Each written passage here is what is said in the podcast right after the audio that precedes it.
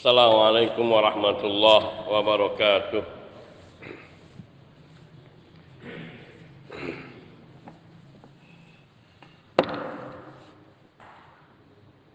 إن الحمد لله نحمده ونستعينه ونستغفره ونعوذ بالله من شرور أنفسنا ومن سيئات أعمالنا من يهده الله فلا مضل له ومن يضلل فلا هادي له وأشهد أن لا إله إلا الله وحده لا شريك له وأشهد أن محمدا عبده ورسوله صلى الله عليه وعلى آله وصحبه وسلم تسليما كثيرا. أما بعد أخواني في الدين عزني الله وإياكم جميعا ورحمني ورحمكم. Masih melanjutkan bahasan tentang bab maja'a fi sihri bab tentang keterangan-keterangan yang menyebutkan hukum sihir dan juga yang terkait dengannya.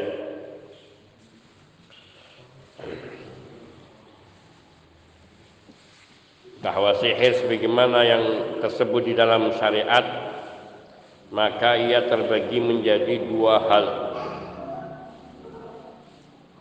Yang pertama adalah akedun waruqa yaitu buhul-buhul ikatan, ikatan-ikatan buhul dan rukyah-rukyah yaitu jampi-jampi atau mantra-mantra.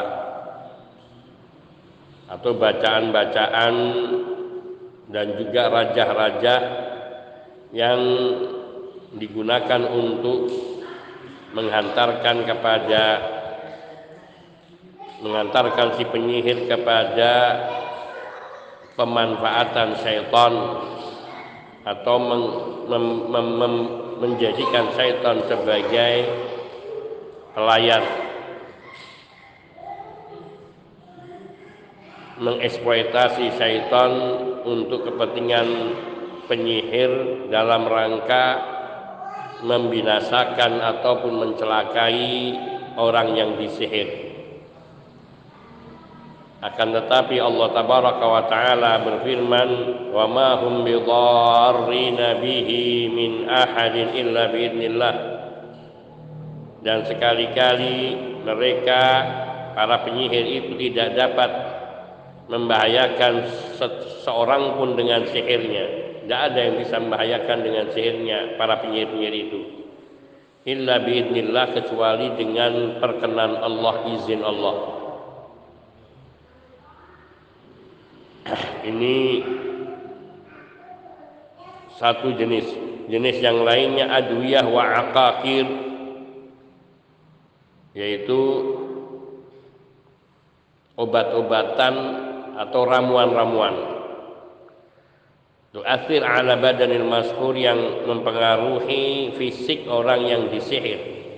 Wa aklih juga mempengaruhi otaknya akalnya wa iradati wa maili juga mempengaruhi kemauan dan kecenderungannya sehingga orang yang disihir itu kadang ia condong dan berpaling dari hal yang normal, yang wajar.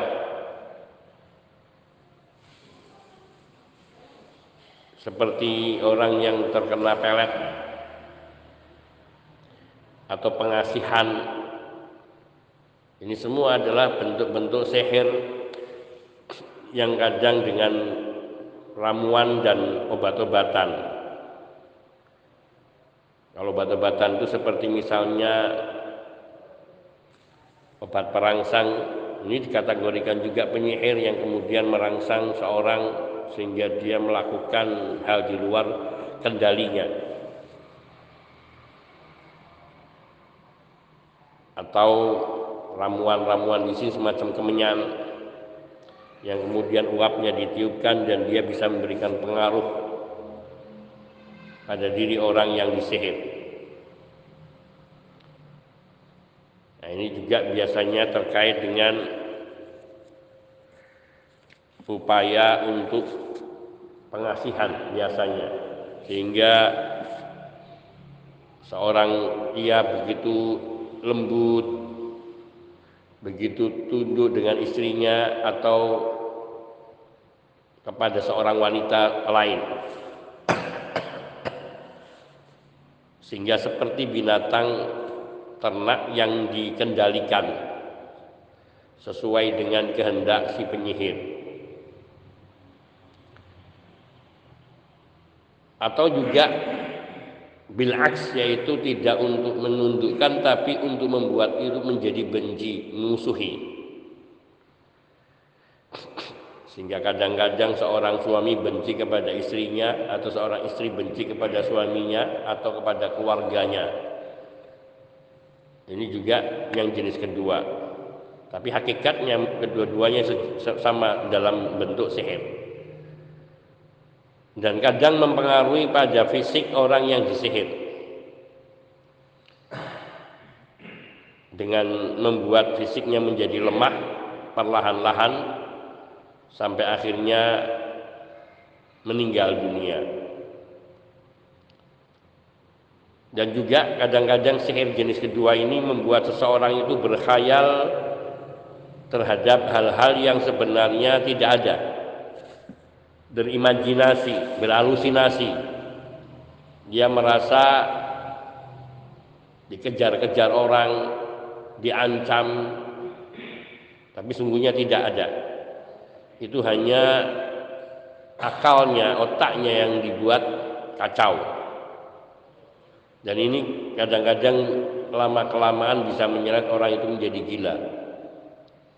Wal'iyadzubillah dan kita semua berlindung kepada Allah dari kegilaan serupa ini dan juga dari kegilaan-gilaan yang lain. Kemudian sihir seperti yang kita jelaskan kemarin terbagi menjadi dua yaitu yang syirik dan juga yang termasuk kedoliman dan dosa besar, kefasikan. Kemudian dari pembagian di atas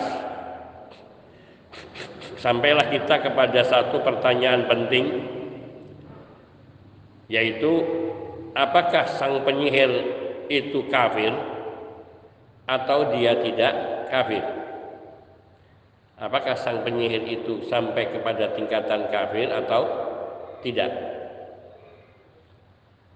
Para ulama di dalam masalah ini berbeda pendapat. Di antara mereka ada yang mengatakan penyihir itu kafir, mutlak. Ada juga yang mengatakan tidak kafir.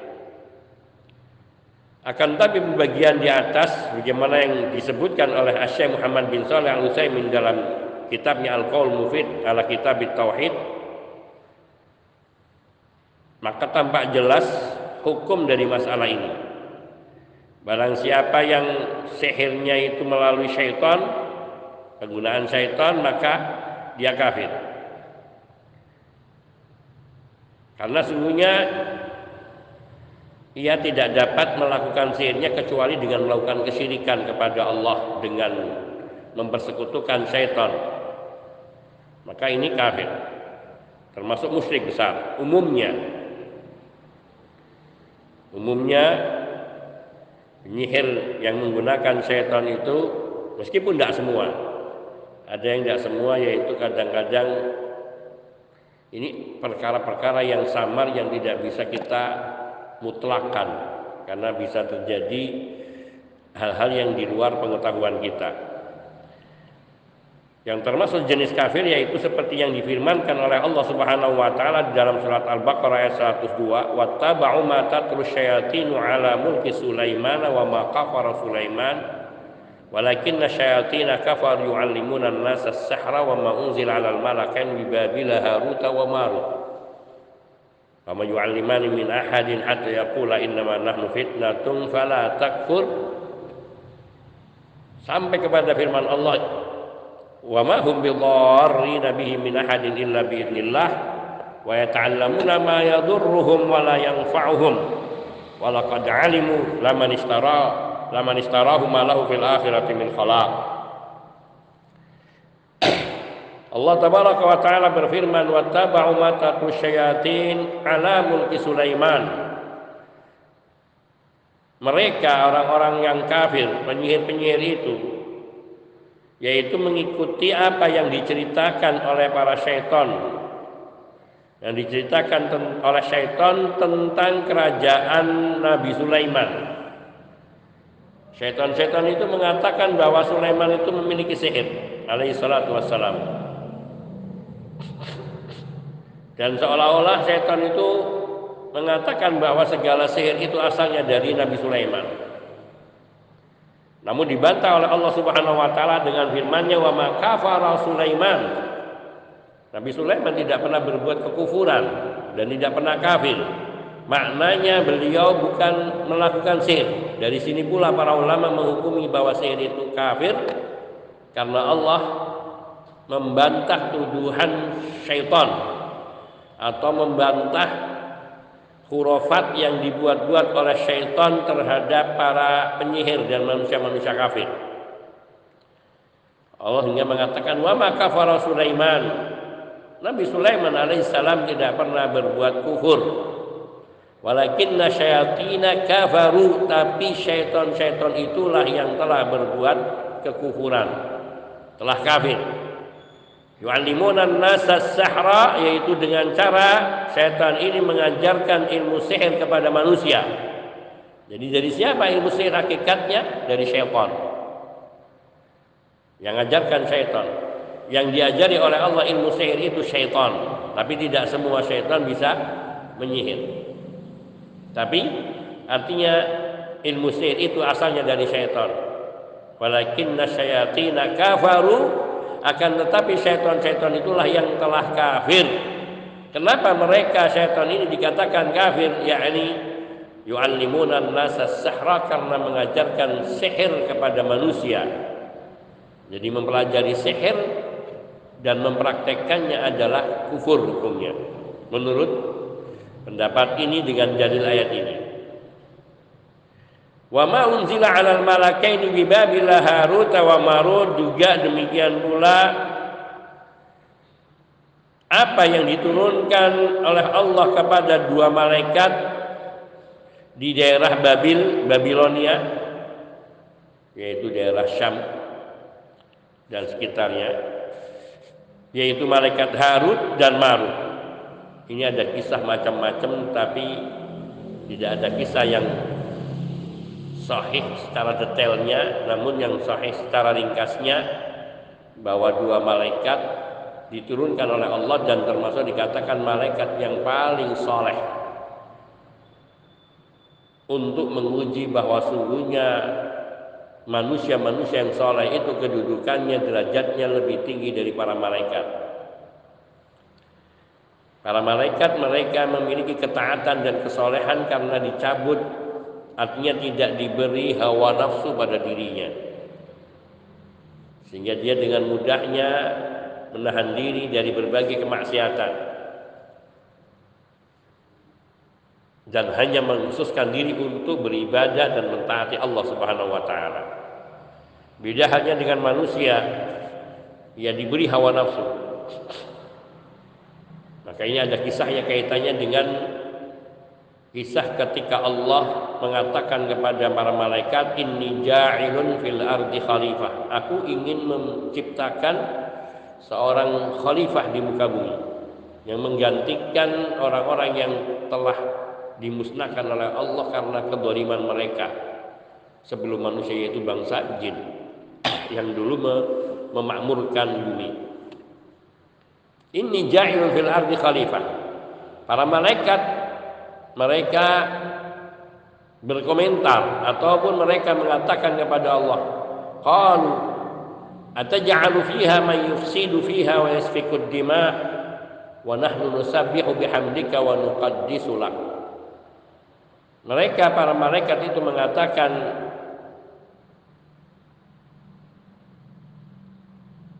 kalau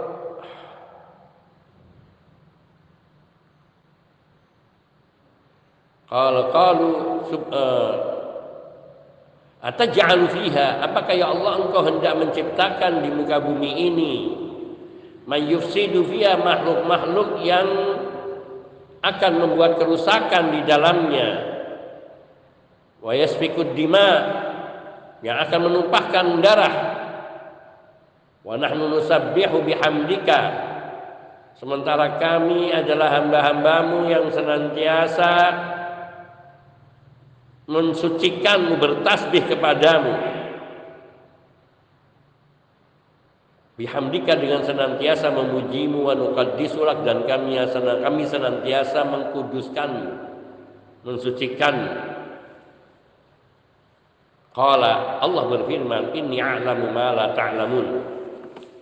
Di sini kemudian Allah Subhanahu wa taala membuktikan bahwa sesungguhnya Allah mengetahui yang tidak diketahui oleh para malaikat. Bahwa manusia-manusia yang Allah ciptakan di muka bumi ini tidak benar sebagaimana anggapan dan dugaan para malaikat yang hanya membuat kerusakan dan membuat pertumpahan darah di muka bumi. Para malaikat berasumsi demikian karena makhluk yang dulu pernah menempati bumi yang diciptakan oleh Allah yaitu bangsa jin mereka ini berbuat seperti yang dikatakan oleh para malaikat. Membuat kerusakan saling bunuh membunuh menumpahkan darah sampai Allah diperintah sampai Allah merintahkan kepada para malaikat untuk membumi hanguskan mereka memerangi mereka. Yaitu mereka yang durhaka-durhaka itu Di sini menunjukkan bahwa para malaikat mereka tidak mengetahui sesuatu apa pun tentang ilmu kecuali apa yang sudah mereka ketahui dari Allah Subhanahu wa taala atau yang sudah mereka lihat dan dengar. Mereka berasumsi bahwa manusia yang diciptakan Allah hanya akan membuat kerusakan dan pertumpahan darah berdasarkan yang sudah terjadi. Dan ini juga kebanyakan manusia berpikir seperti ini. Kita memfonis sesuatu atau seseorang ataupun suatu masyarakat atau kebiasaan. Ah, biasanya sudah seperti biasanya seperti ini. Ya, biasanya seperti ini. Menghukumi sesuatu hanya berdasarkan kebiasaan secara mutlak. Dan itu tidak benar. Karena bisa jadi seseorang atau satu keadaan tidak sebagaimana sebelumnya. Tidak harus mutlak seperti sebelumnya.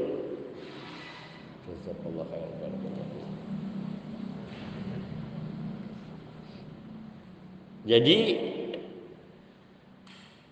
kita ini dituntut untuk selalu berpikir positif, husnudon kepada Allah dalam segala hal.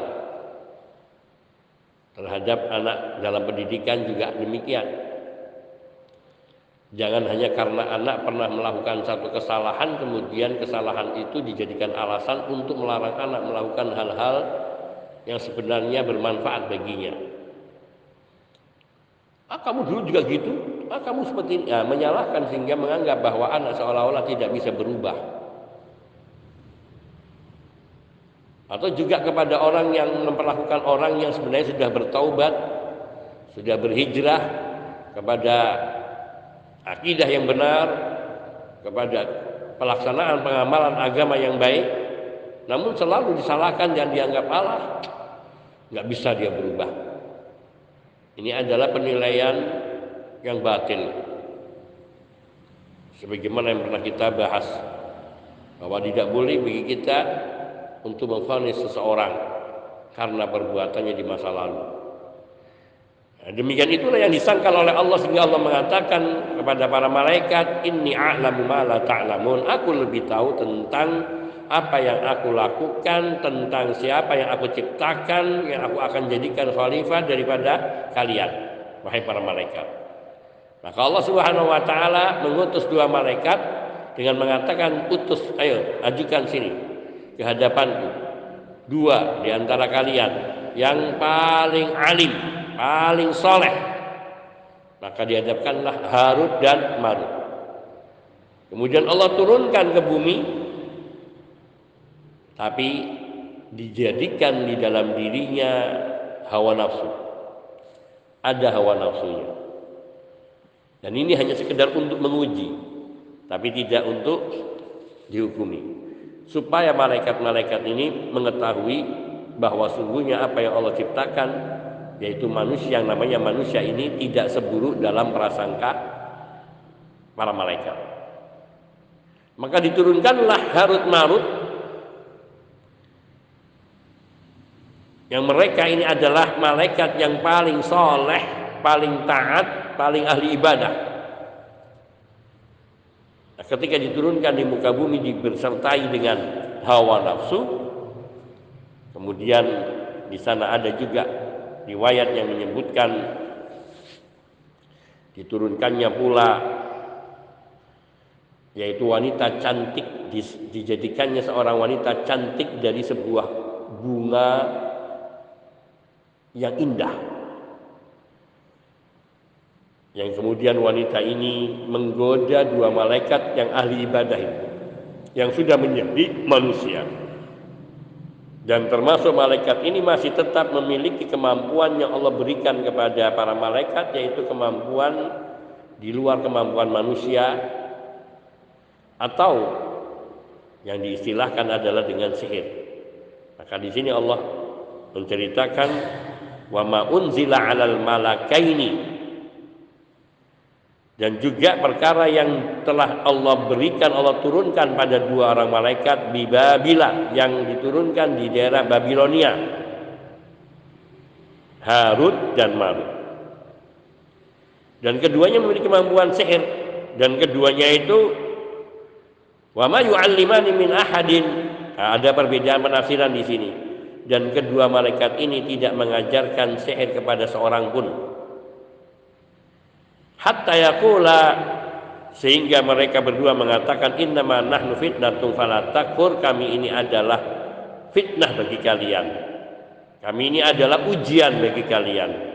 Maka jangan kalian berbuat kekufuran dengan mempelajari sihir dari kami. Ini penafsiran yang insya Allah lebih kuat. Mereka para malaikat ini tidak berbuat kekafiran. Tidak mau mengajarkan sihir kepada manusia.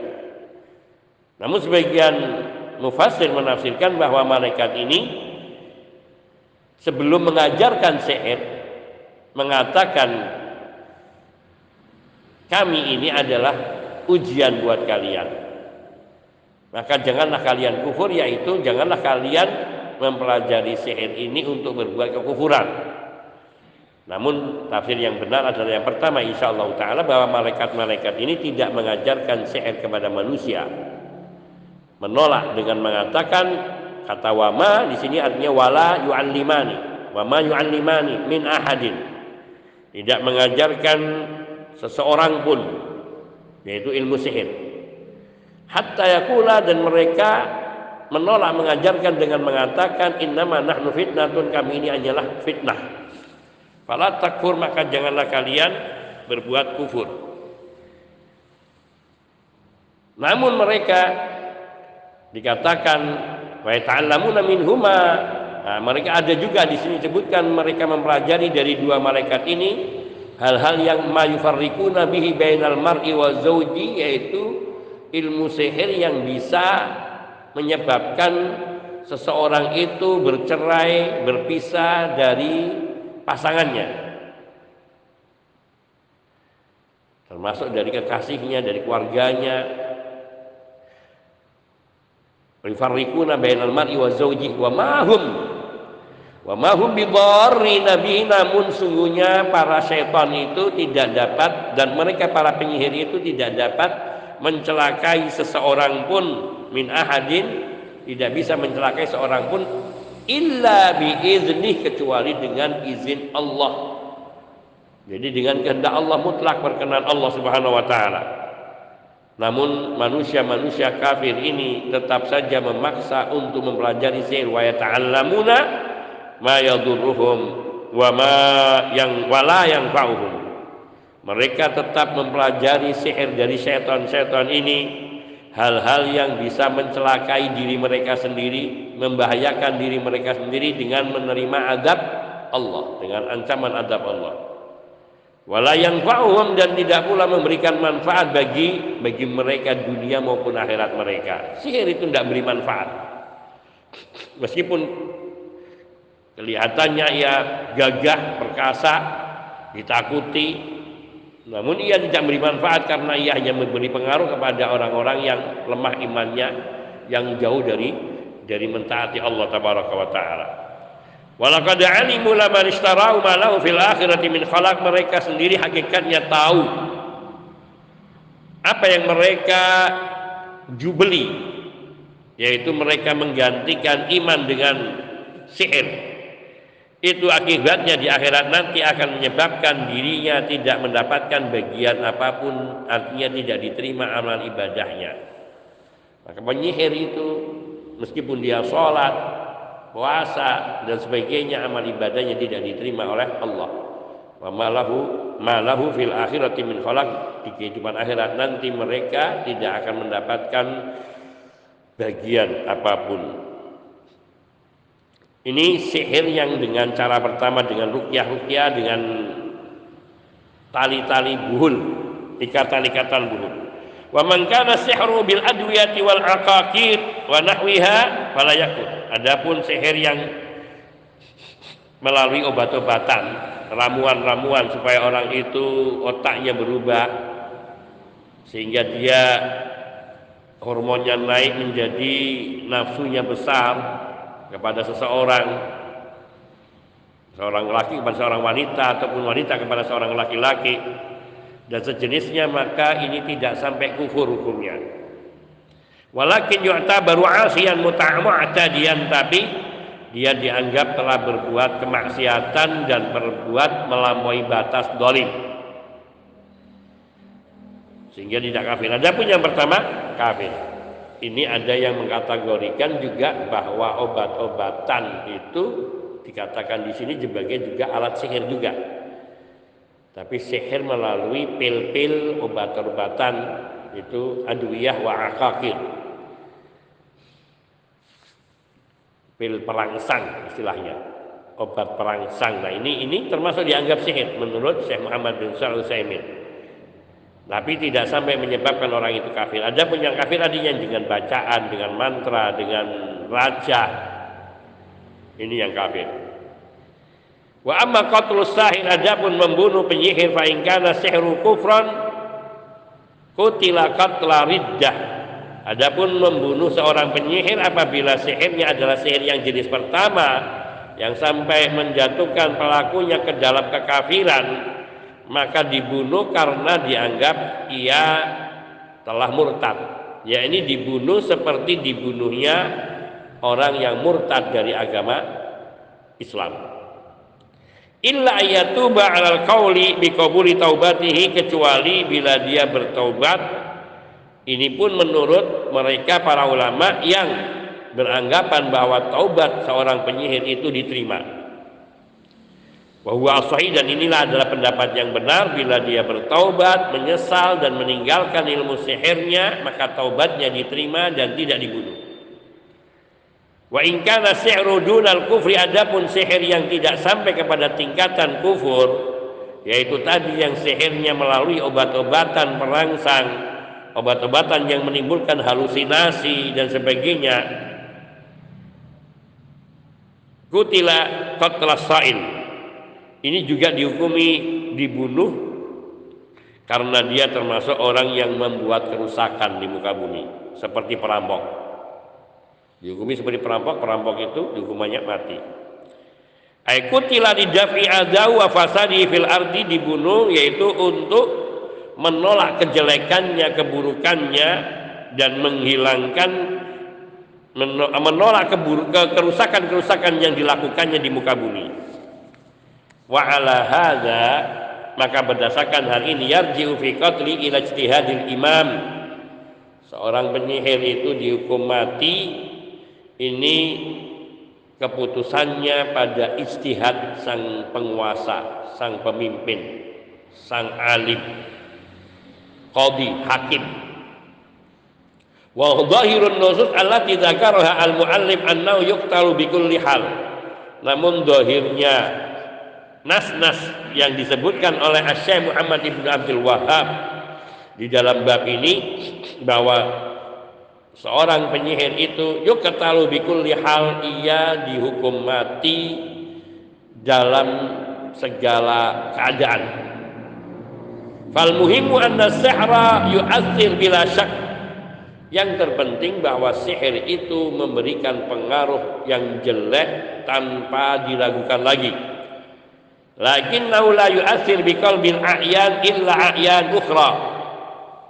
Akan tapi ia tidak bisa mempengaruhi yakni biqalbil a'yan illa a'yan ukhra hati beberapa orang tidak bisa meraih dengan hati beberapa apa namanya hati tertentu kepada kepada orang-orang tertentu. Nggak bisa. Artinya nggak semua orang yang dia niati untuk dicelakai bisa kena semua ndak. Kenapa? Li'annahu la yaqdiru ala dzalika illallah azza wa jalla karena yang bisa membalak-balikkan hati seorang atau yang bisa menguasai hati seseorang itu hanya Allah Azza wa Jalla. Dan juga tidak bisa membuat seorang itu benar-benar berubah pandangannya sehingga terkena sihir. Tidak semuanya. Innama yukhayyalu ilal masur anna hadha syai'in qalaba wa hadha syai' tataharrak masya ma hanya saja Seseorang yang terkena sihir itu ataupun si penyihir membuat orang yang disihir itu berhayal bahwa sesuatu ini berubah menjadi demikian dan demikian. Penyihir ini membuat orang yang disihir ini melihat sesuatu bergerak atau berjalan atau sebagainya padahal tidak demikian. Melihatnya berjalan di atas air, melihatnya ini ini pandangan dari Syekh Muhammad bin Shalih Utsaimin yang memiliki sedikit pandangan berbeda dengan Syekh Saleh Fauzan Al Fauzan hafizahullah. Yang dari dohirnya bahwa penjelasan dari Syekh Saleh Fauzan Al Fauzan mengenai sihir di sini yang beliau katakan ada sihir yang hakiki pengaruhnya benar-benar terjadi ada yang sihir halusinasi Sehingga ketika ada babi ngepet ini halusinasi. Sehingga ditampakkan orang itu seperti babi. Tapi sesungguhnya dia adalah manusia. Nah ini termasuk juga sihir tahyili. Sihir tahyili itu ya sihir yang membuat halusinasi bagi orang yang melihatnya. Dengan cara dengan izin Allah semua dengan izin Allah Kama jara li Musa alaihi salatu wassalam dan ini contohnya adalah dalilnya secara umum seperti yang terjadi pada penyihir-penyihir yang berhadapan dengan Nabi Musa alaihi salatu wassalam. Para penyihir Fir'aun yang berhadapan dengan Nabi Musa. Haitsu kana yukhayyalu ilaihi min sihrihim annaha tas'a yang membuat Nabi Musa itu memandang tali-tali dan tongkat-tongkat para penyihir ini seperti ular yang berjalan cepat hendak menyerang beliau. Sehingga beliau sempat mundur timbul ketakutan namun oleh Allah Subhanahu wa taala diperintahkan untuk melemparkan tongkatnya dan seketika itu tongkatnya berubah menjadi ular yang sebenarnya bukan ular-ularan karena kalau ular-ularan dia nggak bisa mencelakainya, menelannya. Nah ini betul-betul menelannya, dimakannya semua. Idza qala qail kalau ada yang mengatakan ma wajhu idkhali babis sihri fi kitab tauhid apa alasan memasukkan tentang bab sihir ini ke dalam kitab tauhid kalau ada yang menanyakan hal ini ini pengumpamaan maka berkata Syekh Muhammad bin Saleh Utsaimin rahimahullah kesesuaian bab ini yaitu bab sihir dengan kitab tauhid lianna min aksami sihri ma la yata'atta ghaliban illa bisyirki karena di antara pembagian sihir itu ada yang tidak bisa terrealisasi umumnya kecuali dengan melakukan kesyirikan. Seperti yang kita sebutkan tadi dengan bantuan syaitan. Fasayatinu la insan ghaliban illa limaslahatin. Syaitan tidak mungkin mau mengabdi melayani manusia umumnya kecuali kalau ada imbalannya. Ini masalah. Masalah di sini kepentingannya keuntungan bagi syaitan itu. Kalau syaitan itu ngerasa nggak ada keuntungan, buat apa dia nurut sama manusia? Wa anna syaitan ayyughwiya bani Adam wa yudkhilahum fi syirki wal ma'asi. Dan kita maklum semua tahu bahwa manfaatnya bagi syaitan, kemaslahatannya, keuntungannya bagi syaitan yaitu ketika ia mau melayani manusia yaitu dengan cara kemaslahatnya apa membuat manusia itu menyimpang sesat dari dari tauhid. Fayudkhiluhum fi syirki wal ma'asi sehingga setan ini menyeret orang-orang yang memanfaatkan jasa mereka dalam dalam melayani sihir-sihir itu ke dalam kesyirikan dan perbuatan maksiat. Wa qad dzakara al-muallif fil babi ayatain Syekh Muhammad Ibn Abdul Wahab rahimahullah taala menyebutkan di dalam bab ini dua ayat. Al ayat ula qaulu ta'ala ayat yang pertama yaitu firman Allah Subhanahu wa taala walaqad alimu laman istarahu ma lahu fil akhirati min khalaq. Surat Al-Baqarah ayat 102. Walaqad alimu dan sungguh para penyihir itu tahu, sadar, ngerti. Lamar istarau sungguhnya apa yang mereka ambil yaitu sihir-sihir yang mereka gunakan. Dengan mereka menjual iman mereka malau fil akhirati min khalaq akan menyebabkan mereka di akhirat nanti tidak mendapatkan bagian apa pun. Mereka sadar tapi dorongan nafsu ingin tampil sebagai orang yang kuat atau dendamnya yang luar biasa kadang-kadang orang belajar sihir karena dendam dia suka dihinakan, direndahkan, nggak punya kemampuan apa-apa, akhirnya dia pelajari sihir untuk membuat seseorang itu tunduk.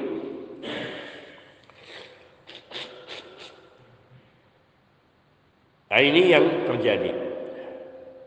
Walaqad alimu dhamirul fa'il yaudu ala muta'allimi as-sihr. Walaqad alimu pelaku di sini mereka yang mengetahui ini adalah para penuntut ilmu sihir, muta'allimi sihir. Orang-orang yang belajar ilmu sihir. Wal jumlah muakkada bil qasam al muqaddar wal lam wa qad.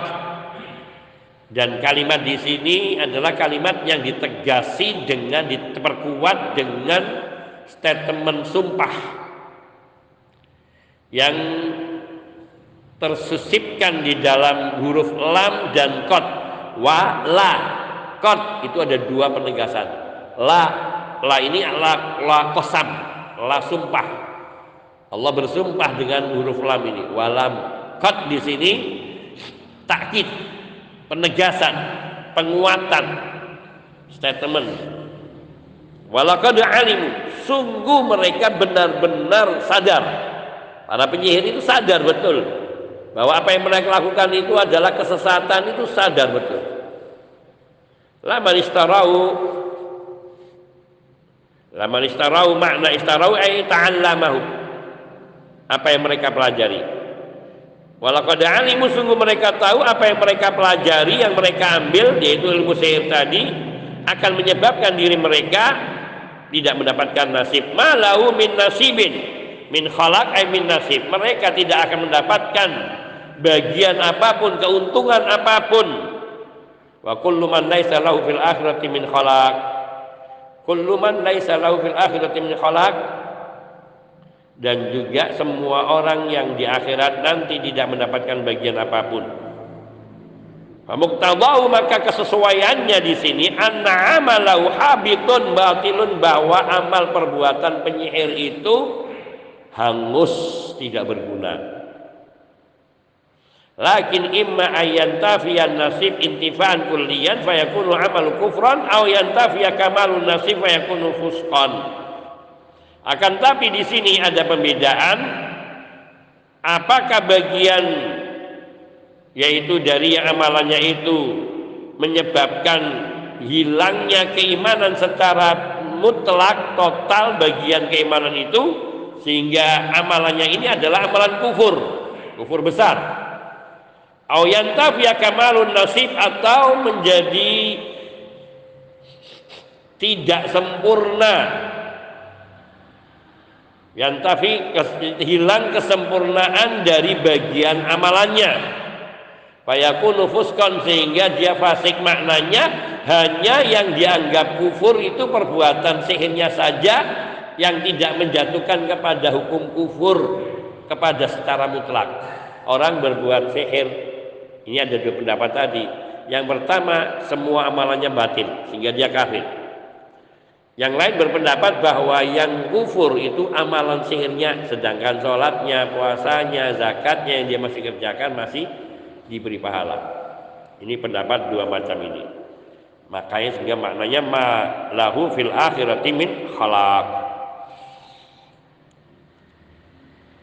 Di sini maka bahwa sihir dipandang ada yang menjatuhkannya kepada kekufuran mutlak dan ada yang hanya membuatnya fasik dan fasik itu dosa besar. Orang yang banyak melakukan kemaksiatan dosa besar. Maka orang ini fasik, perbuatannya namanya fusuk atau fiskun atau fusukun sama. Kedua-duanya adalah masdar dari fasako yafsuku. Hadza naktafi wa insyaallah kita nanti akan membahas ayat kedua. Yu'minuna bil jibti wat tagut. Al jibtu di situ as-sihir, at-tagut di situ as-syaitan menurut Umar bin Khattab radhiyallahu taala anhu. Dan insya Allah kita akan bahas pada pertemuan berikutnya. Insya Allah kalau tidak ada halangan besok. Sallallahu wasallam ala nabiyina Muhammadin wa ala alihi wa sahbihi ajma'in. Walhamdulillahi rabbil alamin. Subhanakallahumma bihamdika. Asyhadu an la ilaha illa anta. Astaghfiruka wa atubu ilaik. Assalamualaikum warahmatullahi wabarakatuh